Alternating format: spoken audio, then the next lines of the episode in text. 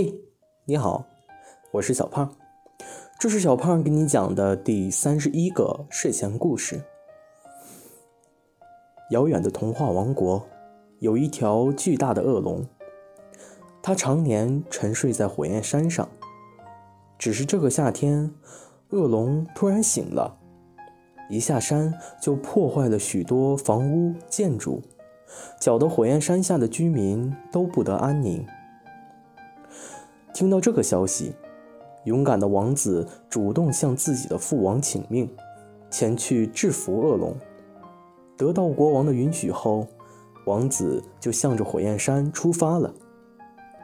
你说巧不巧？王子在赶往火焰山的半路上就遇到了恶龙。Hello，你知道王宫的路怎么走吗？恶龙居然向自己问路。王子差点以为自己听错了。听说那里有世界上最大的窝，龙得去看看。王子惊呆了，向恶龙问清了前因后果。他无奈地笑了笑。所以，你这次是被热醒的，但因为附近的房屋都太小了，就想去王宫避暑。是啊。恶龙说着话，嘴里喷出了一团火。龙也是被逼无奈啊。看起来不像是一条坏龙啊。王子想了一下，点了点头。我可以带你去王宫，但是你得答应我几个条件，恶龙先生。你说，龙在听。第一，不能随便喷火。第二，不能伤害无辜的人。第三，除我以外，不能让别人知道你的存在。好，龙答应你。就这样，在一个静谧的夜晚，王子骑着恶龙悄悄地飞回了城堡，并将恶龙带着开着空调的又足够宽敞的地下室。王子对外声称。恶龙已经被制服了，不会再打扰大家了。然而，王子却怎么也没有想到，恶龙睡觉的时候居然会打呼噜。如果只是打呼噜也就算了，关键是穿透力强，每天都吵得楼上的他睡不着觉。但是之前既然答应了恶龙，现在总不好把人家赶回去。这天夜里，王子照例去了一趟地下室。恶龙被王子叫醒了，打了个大哈欠。他撒娇似的上前轻轻蹭了蹭王子。这段日子，王子对他包吃包住，恶龙对他有了不少好感。至于王子，因为偶然一次，发现恶龙居然有很多他从没听过的故事。就不由得被他的故事所吸引了。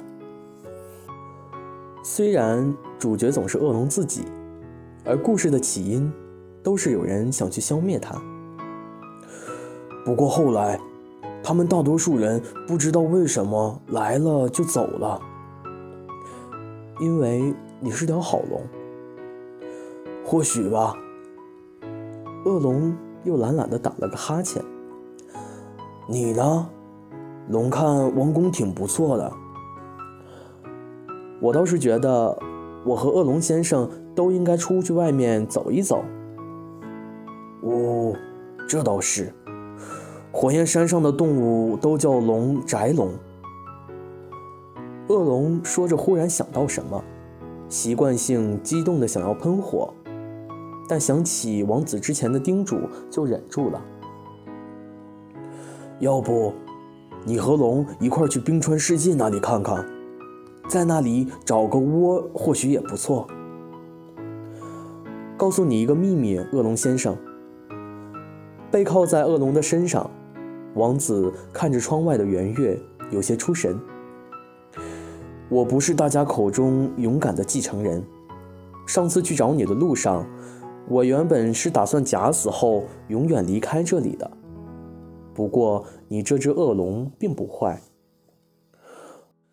总之，保佑恶龙先生能找到个好窝吧。只是我怕是不能陪恶龙先生一起去了。王子眼中满是失落，恶龙若有所思。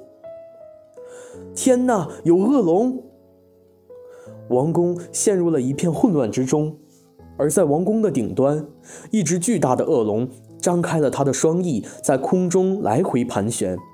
与此同时，那张巨口中还不断喷涌着火红的烈焰。交出你们的王子！恶龙咆哮着，向整个王宫的人都发出了威胁。然而，过了很久，不论恶龙怎么喷火，都没有人将王子推出来，除了他的父王母后。一些女仆和骑士也将他紧紧地护在身后。这一刻，王子顿时明白了什么。恶龙先生，大声呼唤着盘旋在空中的恶龙。王子激动地大喊：“我明白了！他的子民，是他今后倾尽全力都要用心去守护的人，这是他的责任。”哪怕舍弃自由，哪怕舍弃自由。那好，恶龙忽然落地，不顾周边人们的惊叫，恶龙挥动双翼，将王子带到了背上。